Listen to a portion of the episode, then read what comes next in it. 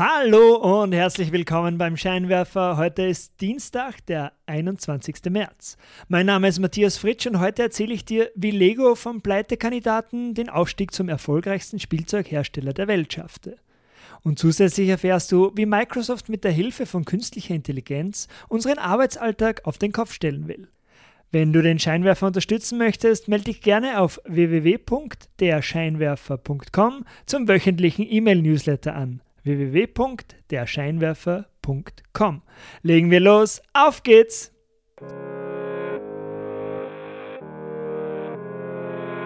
Willkommen beim Scheinwerfer. Dieser Podcast bringt Unternehmern und Führungskräften die Geheimnisse der erfolgreichsten Unternehmen und die wichtigsten Insights, um bessere Entscheidungen zu treffen. Jeden Dienstag frisch zum Frühstück serviert. Um keine Ausgabe vom Scheinwerfer zu verpassen, melde dich gleich jetzt zum E-Mail-Newsletter an auf www.derscheinwerfer.com. Das ist www.derscheinwerfer.com.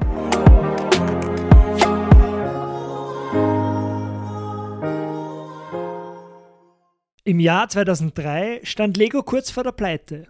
Aber im vergangenen Jahr hat das dänische Unternehmen rund 8,7 Milliarden Euro umgesetzt. Weit mehr als die Konkurrenten Hasbro, dem Hersteller des beliebten Brettspiels Monopoly und circa doppelt so viel wie Mattel, also die die Barbie-Puppe erfunden haben. Wie Lego jetzt knapp an der Pleite vorbeischrammte und danach zum führenden Spielzeughersteller der Welt aufstieg. Ende der 90er hatten Kinder scheinbar das Interesse an den Spielzeugen von Lego verloren. Die Umsätze gingen zurück, die Billigkonkurrenz aus China setzte das Unternehmen stark unter Druck. Um das Geschäft zu diversifizieren, expandierte Lego in wenigen Jahren ihre Legoland Freizeitparks nach England, Deutschland und in die USA. Zahlreiche neue Produkte wurden eingeführt, doch mit ihnen konnte Lego die Umsätze nicht steigern, während gleichzeitig die Produktionskosten rasant anwuchsen. Um vom aufkommenden Digitaltrend zu profitieren, investierte Lego auch Millionen in eine eigene Produktionsfirma, führte eigene Computerspiele ein und machte erste Schritte in der Unterhaltungsbranche. Kurz gesagt, Lego entfernte sich immer mehr von ihrem Kernprodukt. Mit 800 Millionen Dollar Schulden und einem Verlust von 300 Millionen Dollar stand Lego im Jahr 2003 mit dem Rücken zur Wand. Lego musste dringend handeln und tat dies in mehreren einzelnen Schritten. Der erste Schritt war, Geld zu sparen. Damit Lego wieder auf die Beine kommen konnte, brauchte das Unternehmen schleunigst Geld.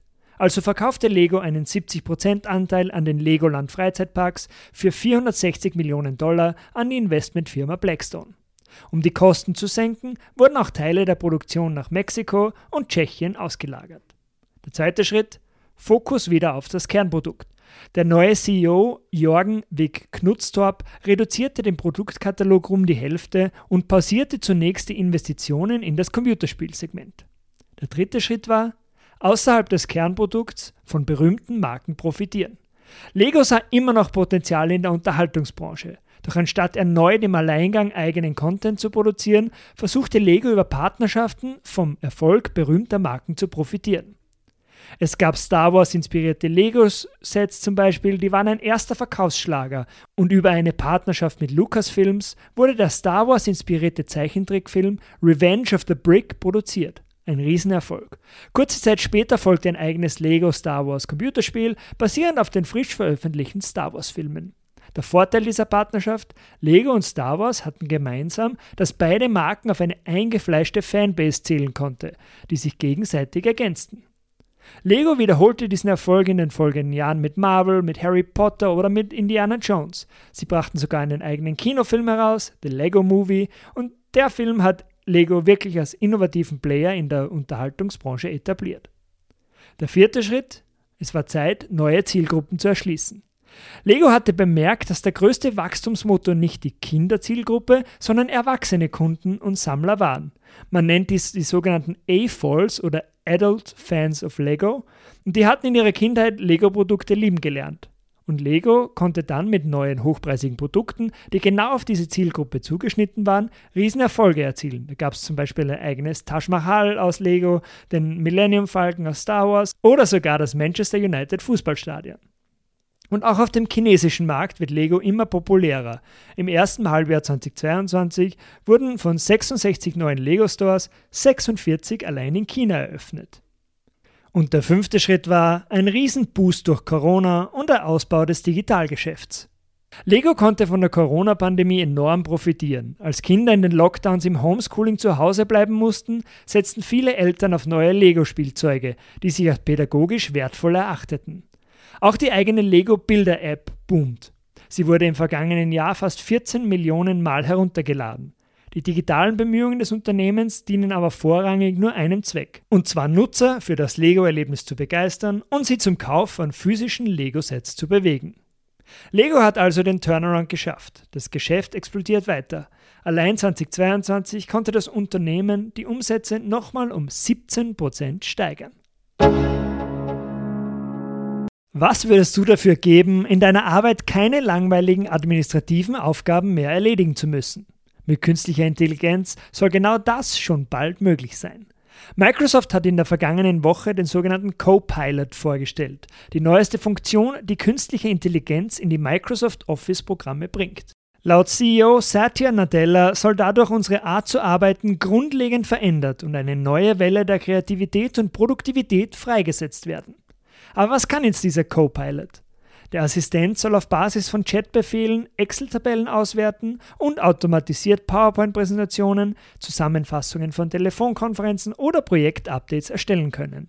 Das Besondere dabei, im Gegensatz zum bekannten Chatbot ChatGPT soll Copilot dafür nicht nur öffentlich verfügbare Informationen, sondern auch auf Daten aus deinem persönlichen Office-Universum zugreifen, also zum Beispiel auf Meeting-Einträge, auf Word-Dokumente oder E-Mails in deinem Posteingang.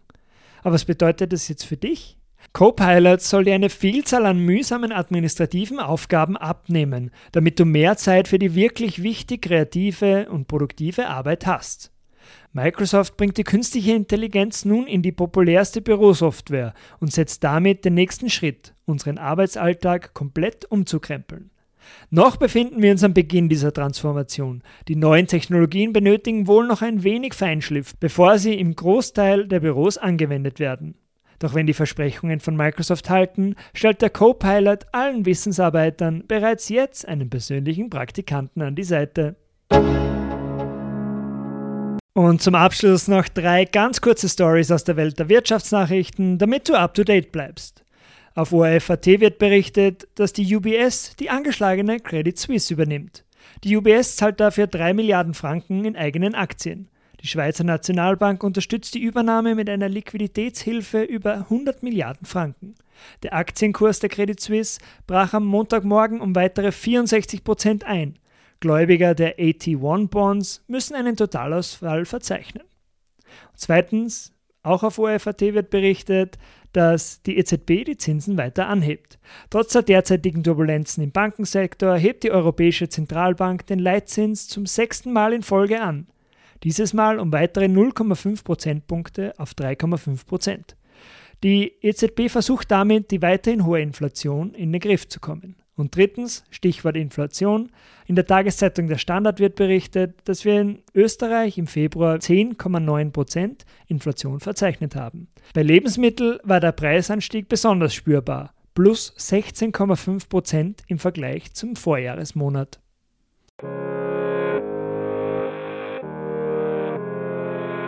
Das war's auch schon wieder für heute vom Scheinwerfer. Vielen Dank fürs Zuhören. Wenn dir diese Ausgabe gefallen hat, leite sie doch gerne an deine Freunde und Freundinnen weiter. Um keine Ausgabe mehr zu verpassen, melde dich gleich jetzt auf www.derscheinwerfer.com zum Newsletter an. Das ist www.derscheinwerfer.com. Bis zum nächsten Mal. Ciao!